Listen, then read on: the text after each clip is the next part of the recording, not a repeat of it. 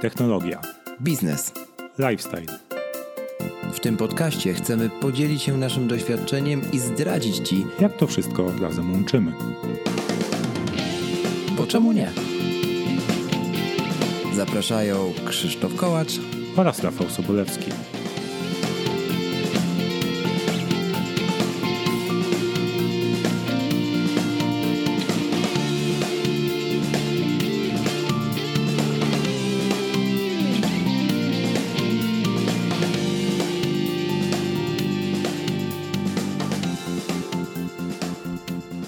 Okej, u mnie poszło. I u mnie też poszło. I 119 odcinek, bo czemu nie, jest właśnie teraz w waszych uszach. Cokolwiek to robicie. Wybrnąłem z tego wstępu. Z tej strony oczywiście Krzych z Krakowa. I Rafał z Wrocławia, cześć. Cześć, witajcie serdecznie w ostatnim odcinku drugiego sezonu, bo czemu nie? To właśnie ten odcinek. Miała być 120 w moich założeniach, ale wyszło 119. W sumie wyszło. No jeszcze tam połówki dobiłeś, nie? Tak, no w sumie to wyszło ze 120 ileś, ale to jasne jest. Nie? Numerycznie 119 zatrzymuje się i kończy drugi sezon, ale to o tym sobie pogadamy gdzieś tam na koniec. Startujemy od follow-upu, trochę starą tradycją. Wiem, że chciałeś pogadać o klawiaturze dalej, ale spokojnie, nie będziemy półtorej godziny gadać o klawiaturze. Jest tylko mały follow-up, więc chętnie posłucham, czy czasem nie dotyczy on brudzenia się tego sprzętu. Tak, no rzeczywiście, no, brudzi się strasznie, to już w poprzednim odcinku mówiłem. Widziałem, że pisałeś na Twitterze, że jak zobaczyłeś to na żywo, no to stwierdziłeś, że to nie produkt dla ciebie. No. Mm.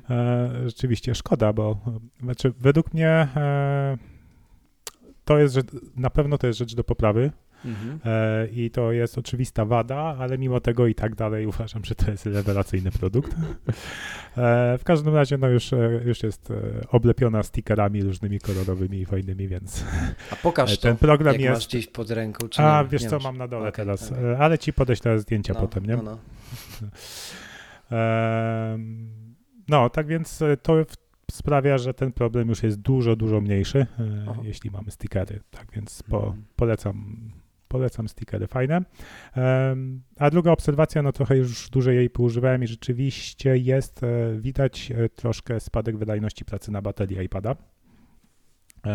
Tak przykładowo, na przykład 90 minut pracy z włączoną klawiaturą przy włączonym ekranie i bateria zjechała od 100% do 69%, nie?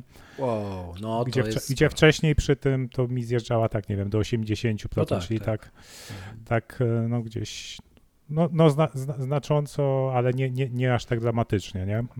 Ale jest to do odnotowania warte.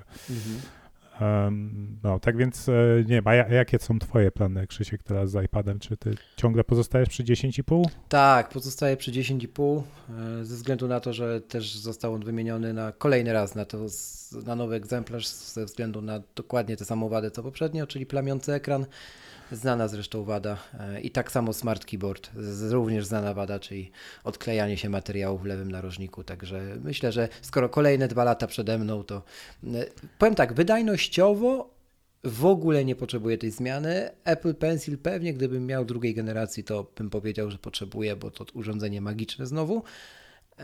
Natomiast jedynym powód, no to jest Face ID, nie? No w sumie to co mnie wkurza w tym iPadzie, to są ramki, nie? Ale tak oprócz tych ramek, to absolutnie nic mnie nie wkurza, nie? Więc po prostu no wali. No nie, ten jest, iPad ma coś w sobie, ma taki, nawet przecież Ania ciągle używa tak. Tego też 10,5, jak ja go biorę, w ogóle mnie nic nie przeszkadza. Te ramki są na tyle małe, że naprawdę spoko.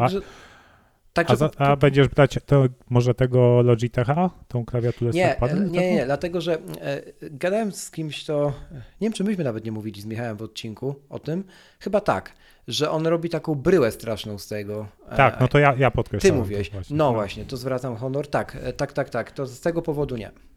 Zresztą, z tego powodu. Tak, ja sobie zresztą teraz mam go akurat tu przed sobą, zmieniłem sobie tylko, odepnę klawiaturę, zmieniłem sobie tylko... tył plecki, bo ty pamiętasz, że miałem pewnie takiego Tech-21, nie? Tak, takiego pancernego, przeźroczystego. Jak to z każdym przeźroczystym silikonowym czymś, czy plastikowym czymś, Ono zżółkło i wyglądało jak zużyte, no tak, dopowiedzcie no sobie słabe. Sami co. Więc tak, więc kupiłem sobie ze Spigena, tak to się nazywa? Spigen. Spigen, no. Tak, z takiej firmy taką bardzo ultra lekki, skompatybilny z smart keyboard tym klawiaturką.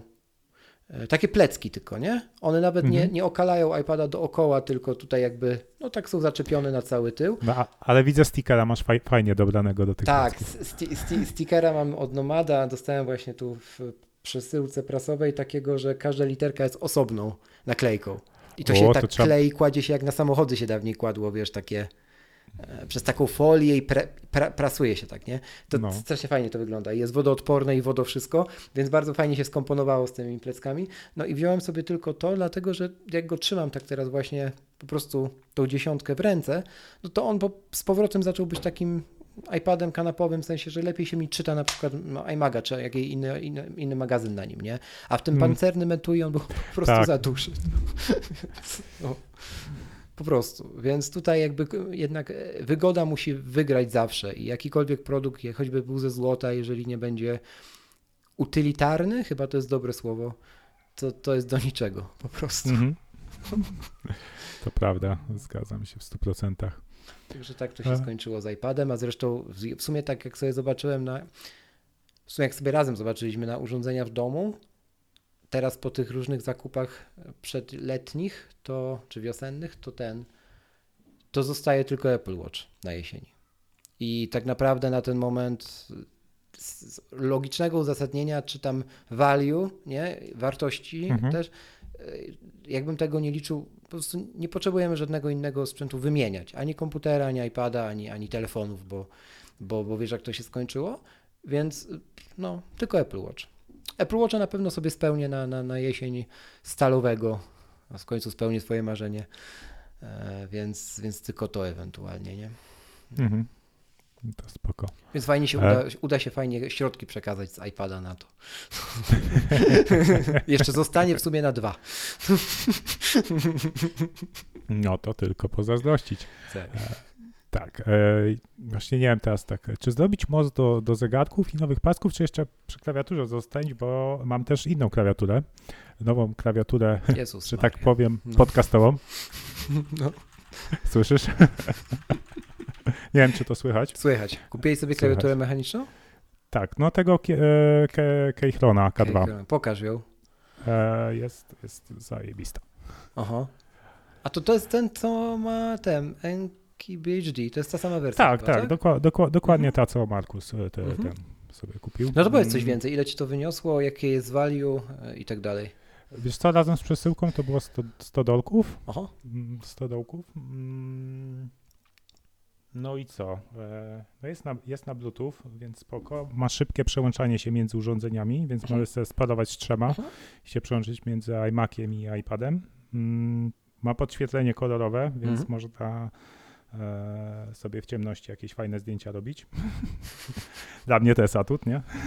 Dla niektórych nie. Jest też wersja tańsza z podświetleniem zwykłym, nie? Nie kolorowym. No i bardzo wygodnie się pisze. No tylko wymaga oczywiście podstawki pod nadgarstki, nie? Bo jest dość wysoka. Ania już jej nienawidzi za to, jaka jest głośna. Nie znam się tak dobrze na pewno jak Wojtek na różnych przełącznikach. Pewnie tu można coś zoptymalizować i pokucować jeszcze, żeby była cichsza i jeszcze bardziej przyjemniejsza. No. Jeszcze przyjemniejsza. Natomiast no, jak dla mnie, jak na pierwszą mechaniczną, no to jest całkiem fajna i no mówię, po 5 minut mi zajęło, żeby się przyzwyczaić do pisania na niej, więc. Czyli to nie jest tak, że się nie da. Nie, no absolutnie, mówię ci, no tak jak kiedyś miałem tam u znajomego, który ma na komputerze z Windowsem, coś tam musiałem zrobić, który ma gamerską klawiaturę, też tak, to mechaniczną, no to też na początku mega dziwnie, ale 5-10 minut popisałem na niej i się przyzwyczaiłem i stwierdziłem, że to fajne, nie, więc no i tak to się skończyło, nie? Ale i co jest fajne jednak w porównaniu z tą moją Microsoft Sculpt Ergonomic, że dużo mniej miejsca na biurku zajmie i wizualnie biurko jest jeszcze bardziej takie fajne, minimalistyczne. po prostu ślicznie wygląda na biurku. No to super. No tak, no to względem tego... Tak, z tych fal Dunaju, jak to ty kiedyś określiłeś. No, to zdecydowanie wszystko będzie lepiej wyglądać. No. Prawda. No dobrze. Tak, a i się złapałem się wczoraj na tym, że mając jakąś apkę na fullscreenie otwartą na Macu, chciałem przejść do home screena i Command H wciskałem na Macu, nie? Tak jak na iPadzie. I się dziwiłem, czemu mi nie wraca do pulpitu. Pułapki. No dobrze, to płynny most do pasków chciałeś zrobić, to pięknych zresztą, ja po prostu i moje miesiąc czekania na nowy pasek to już pomijmy. No widzisz, na tej klawiaturze mogę sobie włączyć tęczowe podświetlenie, tęczowe jak nowe paski. No. Tak. Ale szkoda, że oni zrobili paski, a nie tak jak 2 lata temu wyszła opaska, czy rok temu. Jaka opaska? No, bo... Na rzepę. Ja ją mam, tak, się rok temu załapałem. No. Tak, to co ty masz, nie? To prawda, znaczy oni w ogóle idą chyba, będą szli takim cyklem wszystkie rodzaje, jakie sprzedajemy. No bo tak, pierwszy jaki był, to był zapinany na klamerkę, potem była opaska, teraz jest fluorescemerowy i ten od Nike perforowany i co jest kolejny? Skórzany jest kolejny. Mhm. Tylko, że ile on będzie kosztował? Ten, nie? No skórzany to tak... Myślę, teraz pytanie, co będzie za rok, bo tak naprawdę idąc tą logiką moją, no to... wyczerpali możliwości. Mm-hmm. Ten od Nike'a mi się podoba. Ty co zamówiłeś ten od Nike'a? Tak, czekam na niego 3 albo 4 tygodnie. Pominę to chwilą ciszy. Natomiast tak, ponieważ pasuje do każdego ubrania. Ze względu na to, w jaki sposób jest rozwiązane to przejście tonalne tęczy, że ono jest w środku dziurek, nie? Więc to jest tak naprawdę najbardziej uniwersalny teraz i najbardziej designerski w całym line-upie pasek, który się nie zestarzeje. Pewnie bym sobie też zamówił, ale nie potrafię sobie w głowie uzasadnić potrzeby posiadania 3 paska do Apple Watcha. Natomiast ten fluorescemerowy zwykły, jak po prostu ktoś go pokolorował w pęcie, oczywiście śmiejąc się w tęczę, wygląda chyba najgorzej jaki ze wszystkich pasków, jakie Apple zrobiło. Jest po prostu paskudny. To jest moja opinia, ale absolutnie nie mogę na to patrzeć.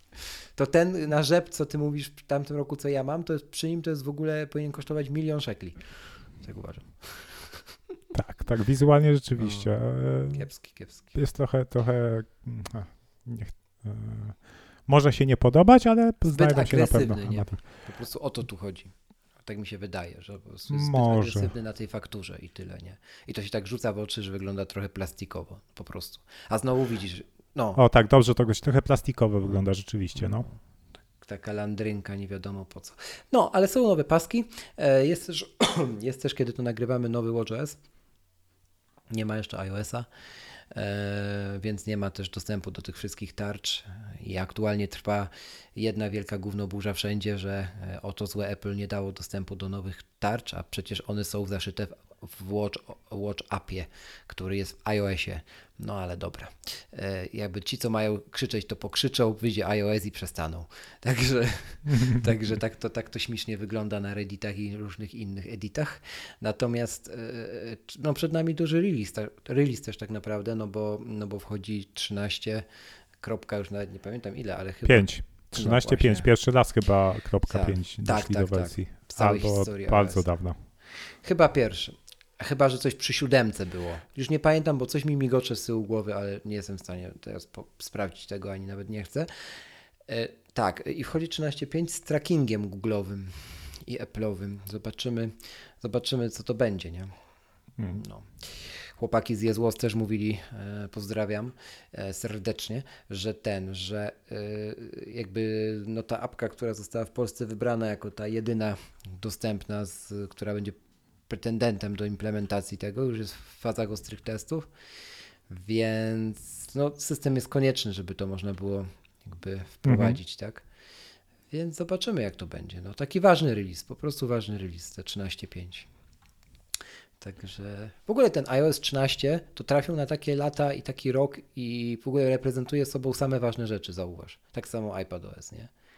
Różne takie zmiany milowe, bo w iPadzie i obsługa tej myszy i gładzik i to i tamto i Teraz ten COVID cały przy okazji oczywiście. Tak, to każdy kolejny list, ten 13.1, 13.2 wnosił coś ważnego. 13.1 wnosił przede wszystkim to, że łatał bardzo dużo poważnych bugów. Otóż to. Tu lepszy niż 13.0. Otóż to. Tak, no ale to fajnie obserwować, fajnie.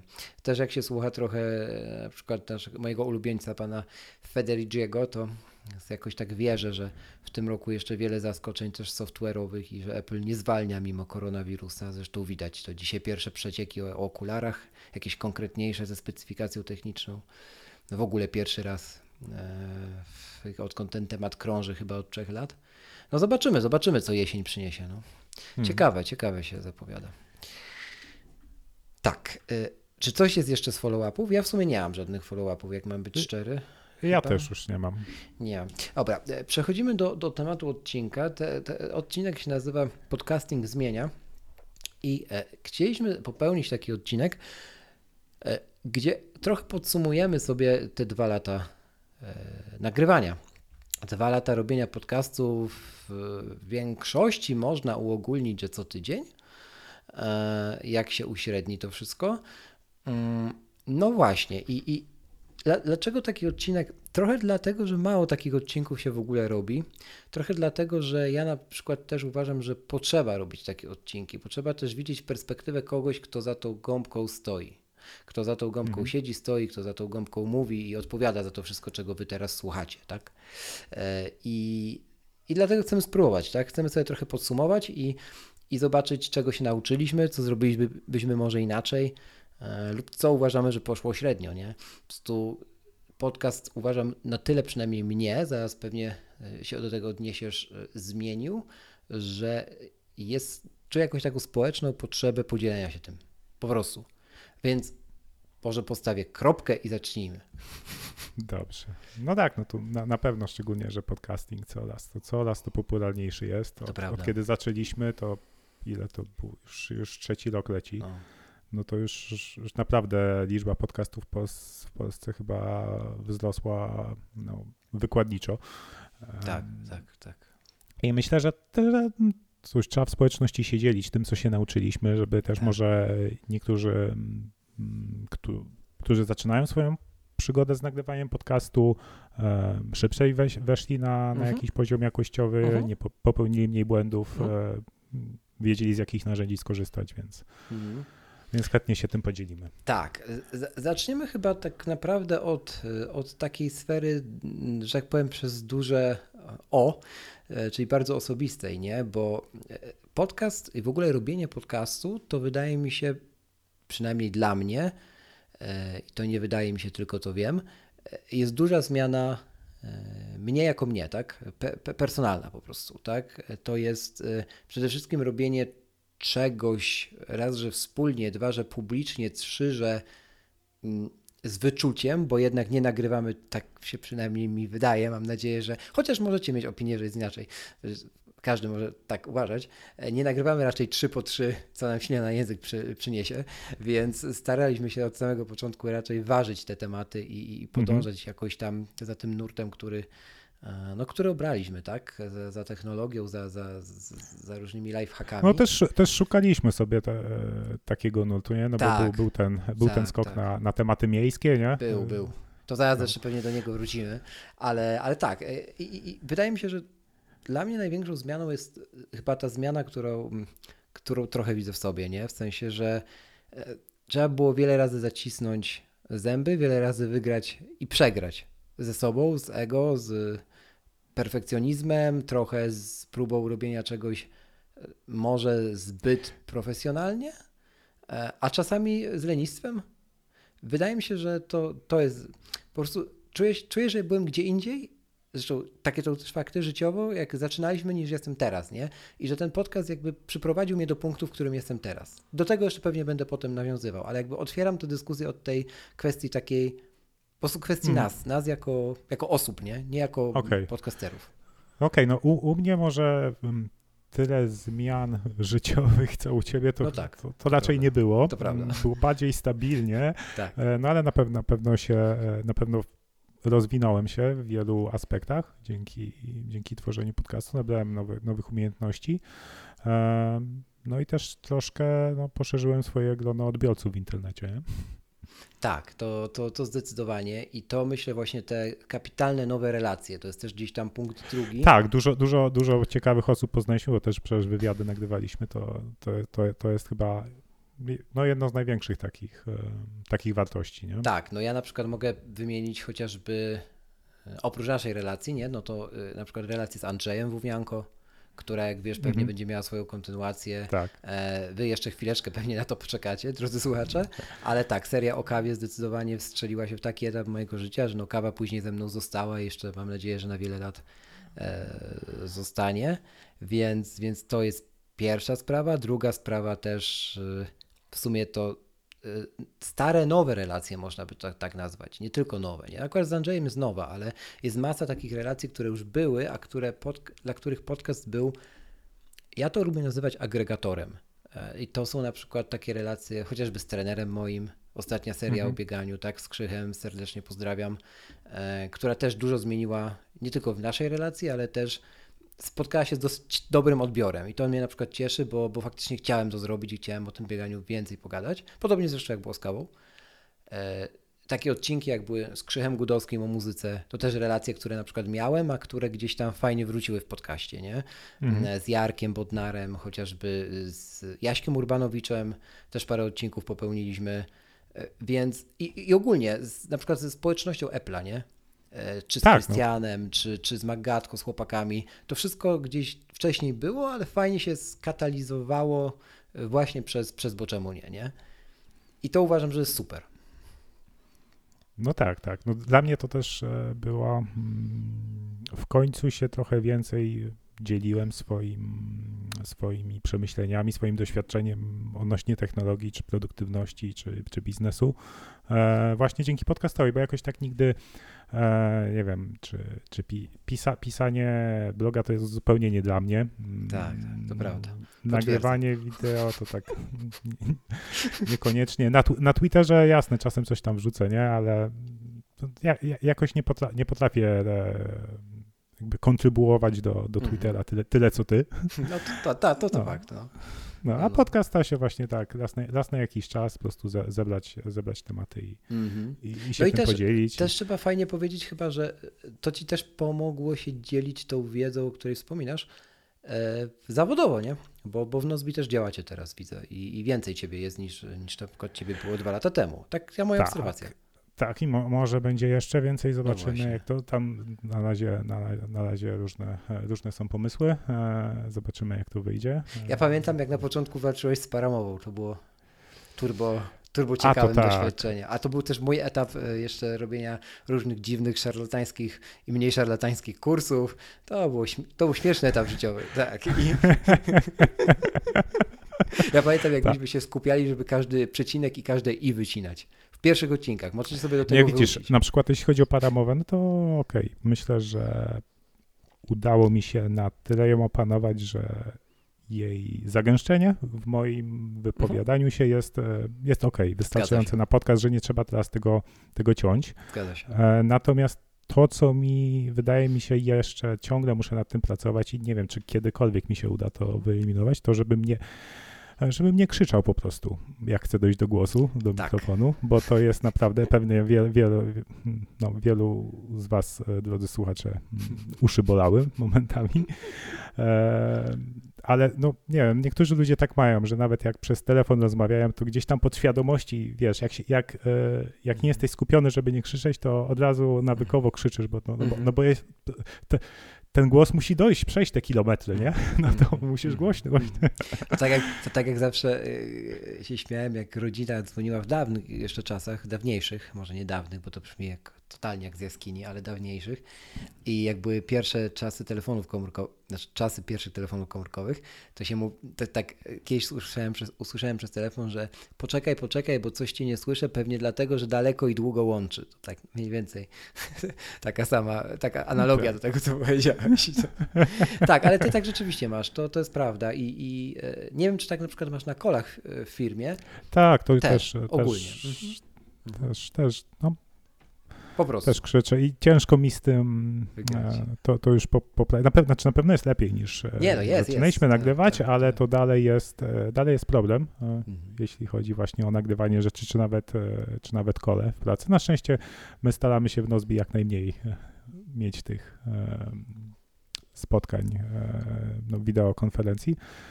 Oczywiście komunikacja asynchroniczna króluje, więc to nie jest aż tak duży problem. Dobra. Jeśli chodzi o systematyczność, to też bym jej chciał w sumie dotknąć tak zupełnie szczerze, bo z nią bywało różnie. Oczywiście pierwszy rok to był podcast co tydzień bez ani tygodnia przerwy. To jest jasne i to już odtrąbiliśmy. Chyba sukces. Chyba był tam 1 czy 2 tygodnie opuszczone, ale generalnie... Nie, właśnie to był drugi rok. Czy drugi rok, tak. Drugi rok tak, był tak, taki tak, właśnie, że sobie postanowiliśmy, tak, że tak, przyciśniemy, że... Tak, tak. I to tak, było... Tak. To było złe. Tak, a dlaczego to zaraz powiemy. Tak. Natomiast ta systematyczność w wydaniu innym niż solo jest na mojej liście. Dlaczego? Dlatego, że jak pewnie wiesz, ty na pewno, a drodzy słuchacze myślę, że też wiecie już, ja jestem człowiekiem rutyn i rytuałów i wszystko było spoko, dopóki się to robi jakby w swoim grajdołku, nie? Kiedy trzeba to było zderzyć. Zresztą tak samo jest w pracy czy gdziekolwiek indziej, 1., 2., 3., 50. Kiedy trzeba zderzyć z zespołem, no to trzeba zredefiniować pojęcie systematyczności, chcąc być dalej systematycznym, tak? W sensie, po prostu mówiąc wprost, nie wszystko od ciebie zależy, nie?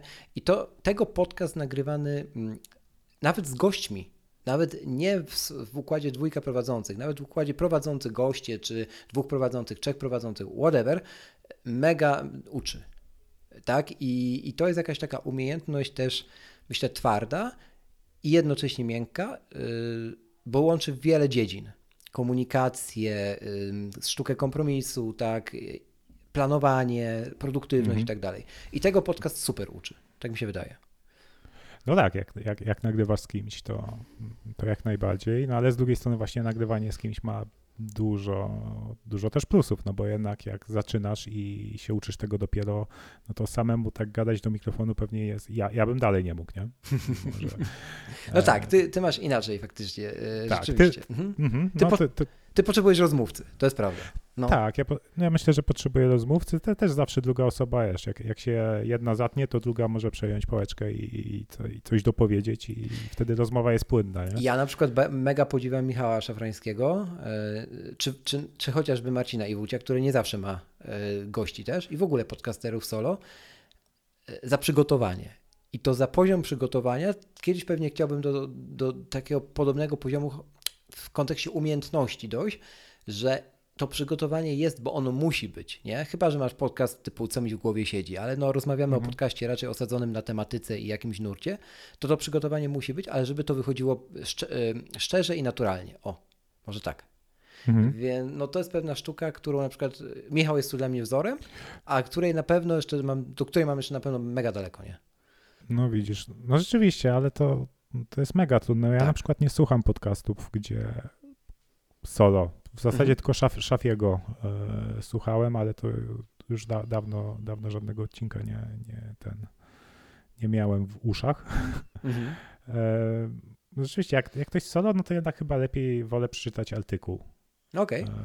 Nie? Niż, to też jest ciekawe. A dialogu się jednak inaczej słucha, bo wtedy czujesz się taką częścią.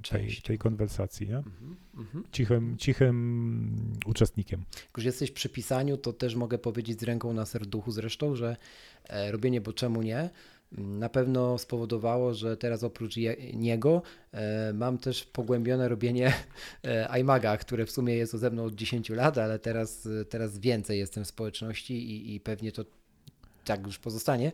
Także tak jak mówię, ten katalizator w przypadku Apple'a to jest w moim przypadku na przykład trochę spełnione marzenie sprzed 10 lat, nie? Żeby być gdzieś częścią tej społeczności i żeby na bieżąco zabierać głos, czy to właśnie tak jak stwierdziłeś na Twitterze, czy na wątkach różnego rodzaju, czy po prostu w prywatnych grupach i tak dalej, czy chociażby spotykając się na piwo, więc to na pewno zawdzięczam podcastowi i podcastingowi i jest to świetne, że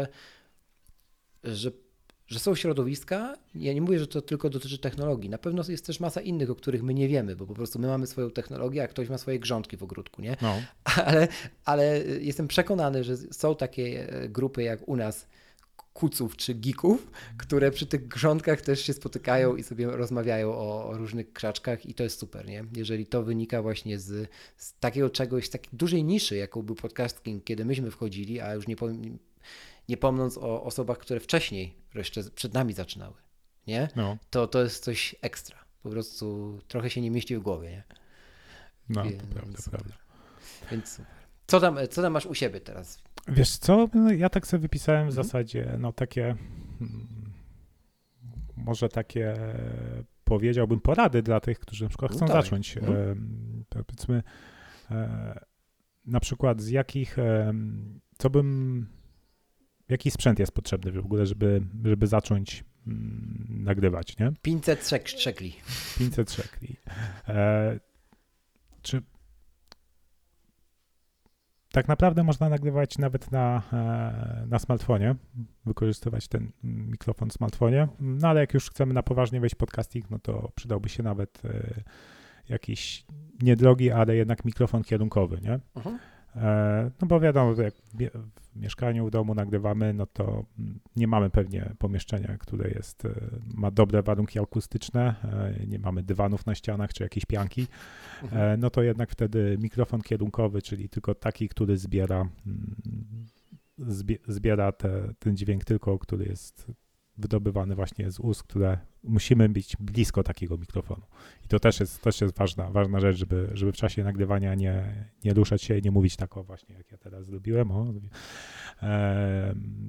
tylko rzeczywiście być sfokusowanym na tym, żeby mówić do tego mikrofonu, mieć mikrofon kierunkowy, wtedy nawet jakieś tam przejeżdżające samochody za oknem, bawiące się dzieci, czy jadąca karetka, no to nie będzie aż tak z tym problemem, pewnie nawet jakieś najprostsze software'owe wycięcie szumów sobie z tym poradzi, a nawet jak będzie to słychać w tle, no to jakość jak na podcasting będzie wystarczająca. Druga taka ważna sprawa, którą się nauczyłem też nagrywając właśnie z tobą, nie? Jak nagrywacie z kimś na odległość przez internet, no to bardzo istotne jest dla płynności rozmowy, żeby obie osoby miały dobre połączenie internetowe. To prawda, bije się w pierś, już mam. Tak. A wiesz, że ja przez te 2 lata ja nie byłem świadom, że ty masz internet przez LTE. Wiesz, że osób nie było świadomych. Pozdrawiam wszystkich słuchaczy. No ale kontynuując. No. Tak, i druga taka związana z tym lata to słuchawki zawsze na kablu, nie? Jak nagrywacie wtedy, tak. Żeby po prostu to opóźnienie było jak najmniejsze, to bardzo dobrze wpływa na płynność rozmowy. Okej, no to tyle jeśli chodzi o sprzęt. Jeszcze jeśli chodzi o mikrofon, to bo też czekam, aż mi przyjdzie, zamówiłem sobie to ramię od Rode. Jeszcze mi nie przyszło, na razie ze starego korzystam, tego krótkiego. I szukałem też pop-filtra, nie? No bo na taki mikrofon potrzebny jest albo pop-filter, albo gąbka, nie? Żeby te wszystkie głoski, pyby wybuchowe, dźwięczne, nie? Nie wybuchały potem w uszach słuchaczy. No tak, bardzo, tak? Bardzo, bardzo dobry obraz taki. Tak, piękna metafora. I widziałem, że zachodni podcasterzy mają te pop-filtry takie malutkie, nie? Takie, że nieco tylko większe od średnicy mikrofonu, ale nigdzie nie mogłem takiego znaleźć. Prawdopodobnie to się nie nazywa popfilter, a my po prostu teraz się turlamy jak te snopki z bitego siana po pustkowiu i się kompromitujemy. Na pewno to się nie nazywa popfilter i wydaje mi się, że to jest w ogóle metalowe. O czym ty myślisz. Prawdopodobnie to się inaczej nazywa. Tak. Może ale być. Nie, bo chciałem coś takiego, bo mnie ten popfilter wkurza, zasłania mi połowę twarzy i tak nie wiem, tak czuję się wtedy, że mikrofon mnie atakuje, nie? Ojej. A przez gąbkę, teraz założyłem gąbkę i przez gąbkę z kolei jednak, no gąbka wydaje mi się, że jednak troszkę obniża jakość, bo trochę bardziej wytłumia wszystko w ogóle. Nie, bo jest grubsza. Tak mi się wydaje i takie mam odczucia, że jednak przez popfiltr mój głos jest czystszy. No nie wiem, ale jakoś właśnie mi się zawsze podobały te takie małe u zachodnich podcasterów, jak gdzieś wrzucali fotki swoich setupów. Okej, jeśli chodzi już o sam proces nagrywania, to tu mamy pole do wypowiedzenia się i przejścia do moich punktów, na przykład z listy, co byśmy zrobili zapewne inaczej. To jakby zacznijmy karuzelę. Tak, najważniejsze jak w czasie nagrywania, no to tak jak już wspomniałem, mówić jakby cały czas w jednej pozycji, tak. Mieć usta blisko mikrofonu i na jednym poziomie, znaczy wiadomo, można modelować głosem, żeby jakąś dynamikę temu nadać, no ale u mnie było tak, że albo krzyczałem, zaczynałem od krzyku, a potem w czasie wypowiedzi jakby mój poziom głośności i energii w ogóle głosie spadał i pamiętam na początku Ania jak montowała, no to robiła cuda, żeby to tak poprzecinać, żeby to w miarę dynamicznie brzmiało, żeby tego dało się słuchać, a nie żebym was usypiał, drodzy słuchacze. No a moje bawienie się na przykład też nie polecam pudełkiem od AirPodsów. Też pamiętamy. Tak, ile... czy właśnie to jest to, bawienie się rzeczami ADHD Krzyśka też trochę robiło problemów. Znaczy jeszcze pół biedy, wiesz, jak się bawisz w momencie jak ja mówię, no to wtedy łatwo to wyciąć, nie? No tak. Ale najgorzej jak ty mówisz i w tym czasie się bawisz jakiś hałas, no wtedy tego nie wytniesz, no bo ciężko to wtedy odseparować od twojej mowy. Więc tak, jak potrzebujecie jeszcze czymś bawić podczas nagrywania, no to wtedy jak druga osoba mówi, nie? Ale też najlepiej, żeby ona tego nie słyszała, bo to też może rozpraszać. To prawda i naprawdę trzymać ręce przy sobie albo kupić sobie standing desk i stać sobie tak jak ja właśnie teraz nagrywając i to bardzo dobrze działa, na przykład z rękami w kieszeni. Akurat w tym przypadku jest to społecznie dozwolone Ja w taki sposób znalazłem, żeby się nie bawić różnymi rzeczami, które mogą odbić się echem w mikrofonie. Mhm. Na pewno trzeba by powiedzieć, że jeśli nagrywać, to nagrywać owszem z przygotowaniem, ale jednak mieć z tyłu głowy, że wspólnym mianownikiem tego wszystkiego jest przyjemność i luz. Powiedzmy to sobie wprost, żeby po prostu czerpać przyjemność z tego co się robi. Dlaczego? Wydaje mi się dlatego, że mieliśmy taki okres, że zresztą to koledzy z Magadki potwierdzą, że ilość punktów w notatkach z przygotowaniem do naszego odcinka była większa niż ilość prawdopodobnie niekiedy zdań wypowiedzianych przez jednostkową osobę, czyli przeze mnie i ciebie w odcinku, więc no tak, to jest pułapka, w którą łatwo wpaść. Chyba się zgodzisz. Tak, zgadzam się. No zresztą ten odcinek jest taki, gdzie nie mamy wspólnej notatki. Nie? Ja mam swoją, ty masz swoją i tak sobie. To też sprawia, że wiesz, jak masz notatkę, ty mi wypisałeś wszystko, co chcesz, co chcesz powiedzieć, to spałeś, ja ja spałem i cię nie słuchałem tak jak powinienem. I vice versa, dokładnie tak. No, bo wszystko miałem na tacy wcześniej przeczytane, nie? Więc notatka wspólna wydaje mi się, że jest istotna, ale żeby nie była przesadzona, nie? Kilka po prostu punktów, żeby było wiedzieć, co chcesz, twój rozmówca o czym chce powiedzieć, nie? Tak. Bez opisówek, odradzamy. Na pewno ja na przykład uważam, że wcześniej warto było wprowadzić sezonowość i płynnie przechodząc dlaczego, bo na przykład uchroniłoby to przed sytuacją, kiedy to drugi rok postanowiliśmy sobie, i tu płynnie ci oddam zaraz głos, że co tydzień będziemy nagrywać, choćby się walił świat, po czym bardzo szybko stwierdziliśmy, że to nie był dobry pomysł na końcu zeszłego roku. I oddaję ci głos czemu. Myślę, że to bardzo dobrze wyrazisz. Tak, no myślę, że to spowodowało jednak takie wypalenie i to, że to, co mówiliśmy o przygotowaniach do odcinka, nie? Czy spisywaniu notatki, to sprawiło, że w pewnym momencie ja przestawałem się jakby, pewnie do tego doszła też współpraca z muzeum, ale zacząłem odczuwać, że podcast stał się moją drugą pracą, a nie hobby. I jak tylko coś było interesującego z technologii, to w moim mózgu uruchamiało się, dobra, to jak o tym opowiedzieć w podcaście? Tak, że trzeba było walczyć o tematy, które na początku, zresztą do słuchaczy oddajemy wam tutaj jakby głos, który jest trochę niemy, ale jednak widać go chociażby w ocenach w iTunes, czy w komentarzach, czy w każdym feedbacku, za który mega wam dziękujemy i który do nas dotarł. No bo właśnie, bo ta walka o rdzeń, czyli o ten nurt technologiczny, była słyszalna, była widoczna, a czasami po prostu brak tego typu wątków widać było, że był trochę wymuszony, tak? I to, z czego myśmy spróbowali na pewno i co radzimy absolutnie wszystkim, bo warto to zrobić, przynajmniej tak wydaje mi się, że tutaj myślimy podobnie, to jest próbować, jeśli chodzi o różnego rodzaju partnerstwa, czy sponsoring, czy różnego innego rodzaju kooperacje, bo to jest ogromna lekcja, tak? I ja na przykład nie mogę powiedzieć, że to była zła lekcja, jak najbardziej to była super. Nie, ja też tak. absolutnie tego nie żałuję, super przygoda, że weszliśmy w tą współpracę, bo naprawdę. No. Nigdy nie dostalibyśmy takiego feedbacku, jak realizując ścieżkę miejską przez kilka ładnych tygodni, nie? W sensie nie poznalibyśmy też tak społeczności, bo czemu nie? Po prostu, nie? I dlatego warto eksperymentować, ryzykować, może czasami jeszcze odważniej, bo też na przykład ja uważam, że robienie czasami hybrydy było gorsze niż postawienie wszystkiego na przykład w kierunku tamtych tematów z programowania inżynierii czy urbanistyki, nie? Ja mówię o jednostkowym odcinku. Była taka propozycja ze strony muzeum, no to był taki tak zwany no-brainer, nie? Dokładnie. Nie? I też mega polecamy. To mówię, to kapitalny szmat czasu i przygody, która też pozostawiła wiele kontaktów i z kapitalnymi osobami, bo ci rozmówcy to naprawdę... Dla mnie to na przykład był powrót do czasów studiów trochę, nie? Tak jak mówiliśmy gdzieś na początku wtedy, nie? Czyli do researchu, do jakiegoś takiego pogranicza kultury, nauki, trochę filozofii, no czegoś, co zawsze mnie kręciło, nie?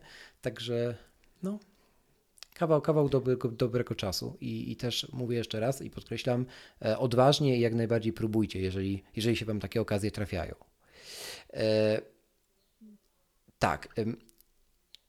Też wiele razy myślę i ty i ja próbowaliśmy udowadniać, że mamy rację, zamiast rozmawiać o argumentach, które są nam bliższe każdemu z nas, nie? W sensie to też jest taka pułapka, którą też ja na przykład słyszę i nie tylko w polskich, ale też w zagranicznych podcastach, nie? Że bardzo często jak się jest we dwoje, czy nawet we dwoje powiedzmy, tak? Z gościem, ze współprowadzącym, wszystko jedno, to bardzo często w dyskusji próbuje się być tą stroną, która i tak na koniec postawi tą pointę i wyjdzie na jej, nie? I to też nie jest dobre. W żadnym kierunku. Nie? No każdy jest różny, nie ma dwóch osób o identycznym spojrzeniu na wszystko, nie? Jasna sprawa. To też nam pokazało, że w sumie właśnie nagrywanie wspólne, że żeby nakreślić kontekst. Jakby na początku mieliśmy kilka takich z Rafałem jakby wspólnych punktów, które wydawało nam się, że stanowią o całkowitym wspólnym świecie moim i Rafała, nie? W sensie, że to są dwa tak samo przenikające się światy. To jest oczywiście mój obraz, tak, nie? Tak, no widzisz, się zgadzamy. Wydaje mi się, tak, że chcesz powiedzieć, no wydaje mi się, że zmierzasz do tego, co ty, nie? I to jakby było cały czas, tylko że to nie były całe dwa światy przenikające się, tylko jakby wyobraźcie sobie wielkie, nie wiem jaką dobrą analogię użyć, po prostu wielki obiekt i jego malutką cząstkę, albo trzy takie cząstki, nie? I tylko one ze sobą jakby tak koegzystowały bardzo mocno, oczywiście migotały, ale jednak dookoła nich jeszcze było masę czegoś innego, nie? W sensie różnego backgroundu życiowego, różnego rodzaju doświadczeń, spojrzeń i tak dalej. I to, co podkazał podcast, to właśnie to, że można robić coś, będąc skrajnie w niektórych aspektach różnym, ale to nie jest też tak, że zawsze uda się znaleźć kompromis, nie? Bo po prostu w pewnych sytuacjach się tego kompromisu nie znajdzie. No tak, w pewnym nie. Tak, więc rzeczywiście przyszły na początku te różnice między nami, one bardzo fajnie grały dla samego podcastu. Nagrania były ciekawe, mimo że pewnie na początku słabszej jakości. To prawda. Plus też to, że właśnie w tym okresie cisnęliśmy, żeby co tydzień nagrywać. No to po prostu przyszło takie zmęczenie, nie? Tak, zmęczenie materiału. To jakby w 100% się tutaj zgodzę. No też trzeba by uważać na to, że jakiekolwiek nagrywanie, znaczy to jest tak, to jest trochę tak, jak chyba mówią, że jest we własnym biznesie, nie? Że we własnym biznesie trzeba być trochę menadżerem, trochę właścicielem, a trochę strategiem PR, nie? To jest z jakiejś książki spojrzenie, już nie pamiętam z jakiej, bo nie chodzi o to, żeby czytać książki, ale żeby czytać to, z czym mniej więcej człowiek myślę, koresponduje. No, problem polega na tym i pojawia się wtedy, kiedy jest się tylko jednym z tych rzeczy, tak? Czyli tylko strategiem PR, tylko menadżerem i zarządcą rzeczy wszelakich, albo tylko twórcą wizji. I myśmy mieli różne etapy, tak uważam, gdzie byliśmy, każdy z nas tą jedną osobą, nie? Albo popadaliśmy turbo w proces, albo snuliśmy wielką wizję, albo jedno albo drugie próbowało jakby zarządzać wszystkim dookoła. Oczywiście tutaj te role mieszały się, tak? Były okresy, że wymienialiśmy się nimi, były takie, że jedna strona miała tylko, reprezentowała tylko jedną z nich, nie? Ale jakby to też jest coś ważnego, żeby właśnie podchodzić do tego, jak do nagrywania podcastów, jak do rozmowy po prostu, nie? Jak do... To, że my mówimy do gąbek, czy do filtrów, whatever, to jest tak naprawdę my mówimy do czyjejś głowy. I to jest bardzo fajna perspektywa, o której na przykład ja się teraz staram pamiętać. My mówimy do czyjejś głowy, czyli to tak jakby ktoś przed nami siedział i ten ktoś oczekuje, że my do niego powiemy, nie wiem, wtedy oczekujesz, że będziemy utrzymywali z nim, czy z nią kontakt wzrokowy, że będziemy zainteresowani jej osobą, że trochę będziemy ciekawi tej osoby, nie? Tu też można być też ciekawym swoich słuchaczy w sposób, w który się artykułuje wypowiedź, a można być osobą, która jest z góry tutaj tylko i wyłącznie po to, żeby ci powiedzieć, jak masz żyć. I to jest też taka pułapka, nie? Trzeba pamiętać o tej drugiej stronie, moim zdaniem. Tak, aczkolwiek mam tutaj jakby mieszane przemyślenia. Z jednej strony tak, jak najbardziej trzeba, jesteśmy zawsze mega ciekawi waszego feedbacku. Natomiast z drugiej strony ja jakby nagrywając staram się raczej rozmawiać z tobą, niż myśleć, że mówię do słuchaczy, bo wydaje mi się, że właśnie dzięki temu to wychodzi bardziej naturalnie i z korzyścią dla słuchaczy, bo jakbym się skupił, o Jezu, mówię teraz do 1000 osób, tak. To bym zaczął gadać głupoty, więcej głupot, bo i tak gadamy głupoty, nie? No tak, to jakieś śmieszki. Ja doprecyzuję, że też chodzi mi o to, że generalnie, że jeżeli jest jakaś relacja właśnie zdalna, bo nie nagrywamy tutaj razem, to jest też dobry protip na w ogóle na rozmowy zdalne, modne ostatnio, to też pamiętać, że nawet jeżeli są kamery wyłączone, to ten ktoś po drugiej stronie, czy to jest osoba, z którą prowadzimy dialog i ten dialog jest odsłuchiwany przez osobę trzecią, czy to jest osoba, którą na żywo rozmawiamy, ona oczekuje dokładnie tego samego, co w realu, nie? Czyli atencji, uwagi, zainteresowania, dialogu. I ten dialog nie może być jednostronny, nie? Jakby to też trzeba, mi się wydaje, umieć jakoś tak. To jest taka pewna umiejętność, o której się nie potrafi nazwać, ale o której wiesz, że ją nabrałeś albo że kumasz, że ona jest ważna, nie? Z czasem nagrywania chyba. Po prostu. No tak, po prostu to jest właśnie, wydaje mi się, ten czynnik, że dzięki temu, jak słuchasz podcastu, gdzie nagrywają 2, 3, 4 osoby, no to ty czujesz się dzięki temu cichym uczestnikiem, jak to rzeczywiście jest dialog, a nie, że jedna osoba mówi swoje, druga swoje. Tak, i do widzenia. No dobrze. No, także jakby kawał szmat czasu, kawał kapitalnej przygody, 2 sezony, pewnie bo powinny być krótsze, więc byłoby ich więcej, ale spokojnie, będą krótsze w przyszłości, na pewno nie po 100 odcinków na sezon, także to mogę obiecać z ręką na serduchu.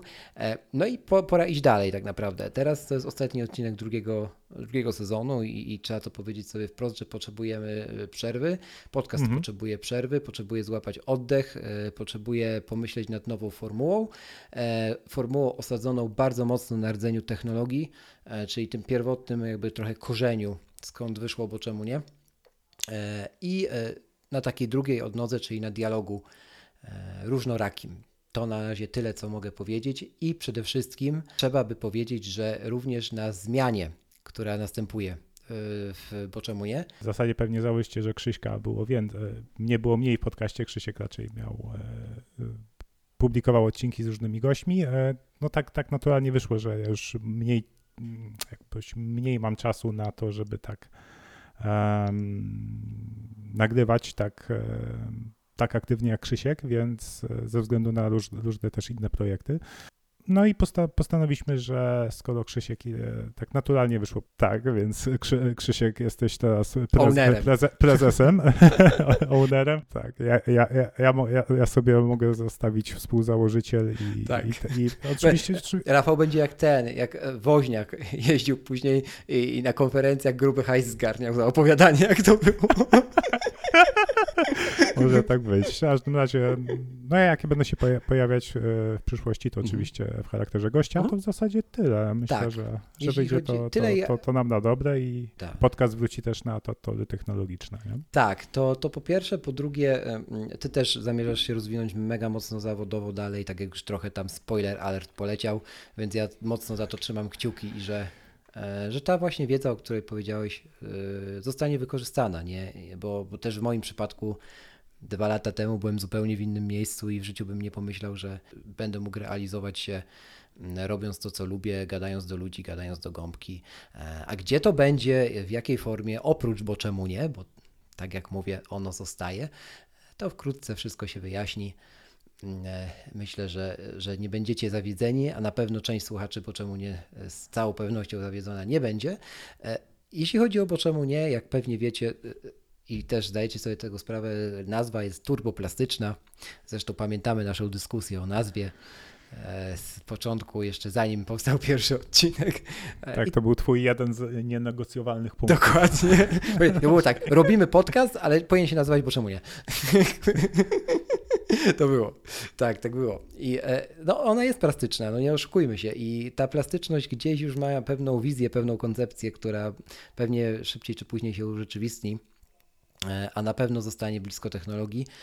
Także tak jak mówimy, te wszystkie rzeczy, które wymieniliśmy jako zalety, zebrały gdzieś swoje owoce i pewnie zaplusują w czymś nowym, czymś, co mam nadzieję, że będzie dla Was równie atrakcyjne jak gadanie 2 gości do tej pory o technologii, bo od razu mogę zdradzić, że nie będzie to podcast solo, także tego się nie bójcie. Oczywiście nie wykluczam, że odcinki solo się będą pojawiały, bo gdzieś tam też było kilka rozmów ostatnio, które wiem, że przypadły Wam do gustu, a technologii bezpośrednio przynajmniej nie dotyczyły. Także tego też się pewnie możecie spodziewać. Pewnie jakiś odcinek solo, 1 czy kilka się trafi, ale ogólnie... Solóweczka. Tak, ale solóweczka. Ale ogólnie nie będę śpiewał, ostrzegam, znaczy zapewniam, nie ostrzegam, ale tego... Obiecujesz. O, dokładnie. Chociaż mówią, że nigdy niczego nie obiecuję. Wiesz, w czasach Hot 16, ty wiesz, że ja do dzisiaj nie wiem, co to jest? To jest w ogóle hit. Ja też nie... Ja absolutnie sobie postanowiłem, że nie chcę wiedzieć, nie? Ja sobie żyję i nie wiem. No widzisz, to... No. Ja tak samo. Nie wiem, totalnie. Nie chcę, nie włączam, nie. Tak, ludzie mi tym naparzają, wiesz, wszystkimi możliwymi kanałami, że tu jakiś ten, ja nie chcę, nie, ja się czuję szczęśliwy. Dobra, więc tak, więc będzie sezon 3, nadejdzie pewnie wkrótce, nie spodziewałbym się, że usiedzę w spokoju więcej niż parę tygodni, ale ten czas jest... W czerwcu jest to WWDC, nie? Tak, dokładnie, a poza tym... Trzeba działać, ja zawsze to mówiłem, i robić swoje. I przy tym pozostanę natomiast parę dni oddechu na pewno jest potrzebnych. Tak, ja się cieszę, że zrobiliśmy ten odcinek, bo bardzo mi na tym zależało też ze względu na to, że to pewnie nie pierwszy, nie ostatni tego typu odcinek, który gdzieś tam chciałbym popełnić, bo o podcastingu mówić trzeba mówić dużo, trzeba mówić coraz więcej, tak jak tego podcastingu coraz więcej jest w eterze. I będzie go jeszcze coraz więcej. I niech będzie jeszcze więcej. Tak, więc dzielmy się i naprawdę też zachęcam tych z Was, którzy mają swoje podcasty, dzielmy się swoimi doświadczeniami, one nie muszą być spektakularne, nawet nasze nie są jakieś turbo spektakularne, ale są i zawsze lepiej powiedzieć o tym, jaką drogę się przeszło, jeżeli oczywiście tego chcecie, to nie jest żaden obligatoryjna kwestia czy temat. Bo nigdy nie wiecie, że ta jedna mała rzecz z tego całego waszego monologu czasami komuś nie zapali lampki w głowie. A to są później te najlepsze historie, do których trochę z łezką w oku się wraca, jak na przykład u mnie, jeżeli chodzi o nazwę. Ci, którzy słyszeli odcinek z Andrzejem, to wiedzą, do czego nawiązuje. Tak, to chciałem z taką jedną w sumie jeśli chodzi na przykład o montaż, nie? Tak. No to jak zaczynacie, to warto, żebyście jak najdłużej jednak montowali samemu, bo słysząc samego siebie i poprawiając, wycinając swoje błędy, szybciej się po prostu nauczycie lepiej mówić do tej gąbki. Tak więc, a jeśli chodzi o narzędzia, no to do montażu polecam najbardziej Ferrite na iPadOSie. To jest dla mnie najwygodniejsze narzędzie i na tym najszybciej i zarówno ja i Ania montujemy. I w tym narzędziu w zasadzie można zrobić wszystko, od wycięcia szumów, po dostosowanie głośności, po wyprodukowanie finalnego pliku z rozdziałami i z grafikami tych rozdziałów. Na pewno jeśli chodzi na przykład o wycinanie szumów i no to na pewno jakieś takie narzędzia typu Logic i Audition pewnie sobie lepiej poradzą, ale jak już rozkminiłem to w Ferrite, to już jest naprawdę bardzo fajnie. No i co, do nagrywania w zasadzie my nagrywamy QuickTime Playerem, najprostsze w sumie systemowe rozwiązanie. Jeśli chcecie na przykład na Macu robić rozdziały do podcastów, to jest darmowy Forecast od Marka Armenta. I ostatnio wyszła, nie wiem czy widziałeś, fajna apka, a nie, pisałem ci na iMessage, tak, Fusioncast tak. od Girambo, tak. No. Żeby robić wideo, jak ktoś chce wrzucać na YouTube'a. No i z takich jeszcze rad dla początkujących podcasterów, nie pozwólcie, żeby jakiś właściciel platformy, na której będziecie publikować swój podcast, mógł kontrolować wasze treści. Tak, podcasty są otwartym standardem, miejcie swój kanał RSS, który wy kontrolujecie i nie pozwólcie nigdy, żeby jakby miejsce, gdzie macie najwięcej słuchaczy, wasze największe właśnie źródło odbiorców mogło kontrolować i na przykład wam wstrzykiwać reklamy. Podcasting jest otwarty, podcasting jest dla ludzi, podcasting jest od ludzi. To nie znaczy, że na podcastingu nie można zarabiać, jak najbardziej można i jest, tych przykładów można by mnożyć ze świata, ale to nie jest też tak, że zarabianie równa się oddaniem praw do decydowania o tym, o czym wy mówicie, bo to wy mówicie trochę do samych siebie, do słuchaczy, bo wy też jesteście słuchaczami i zawsze sobie warto zadać pytanie, czego byście chcieli słuchać, nie? I kto za tym miałby stać, nie? Ale podcasting jest wolny i taki powinien pozostać. Alleluja. Tak. Alleluja. I tym optymistycznym akcentem. Tak jest. Zakończymy. Jeszcze raz mega dzięki, że byliście z nami przez te 2 sezony. Za niedługo wracamy w nowej formie i bo czemu nie, oczywiście będzie wam dalej serwowało to, do czego przywykliście i co lubicie najbardziej, czyli taki koktajl o technologii i lifestyle'u. Myślę, że to ostatnie zdanie a propos 3. sezonu, jakie chcę powiedzieć. Dzięki Rafał jeszcze raz. Pięknie, oczywiście Rafał jest cały czas dostępny tam, gdzie był. Na razie nie wiadomo mi, żeby szedł do jaskini i postanowił zacementować wejście, więc póki tak nie zdecyduje, to pewnie się do was odezwie gdzieś. Jasne. Zawsze sobie cenię, jak słuchacze piszą bezpośrednio, coś ci pytają, to... Tak. Nie zawsze odpiszę od razu, bo wiadomo, lubię asynchroniczność, ale zawsze odpiszę. Tak jest. Możecie spróbować wysłać gołębia. To był 119 odcinek, bo czemu nie? Wracamy wkrótce z 3. sezonem. Trzymajcie się i działajcie. Bo czemu nie?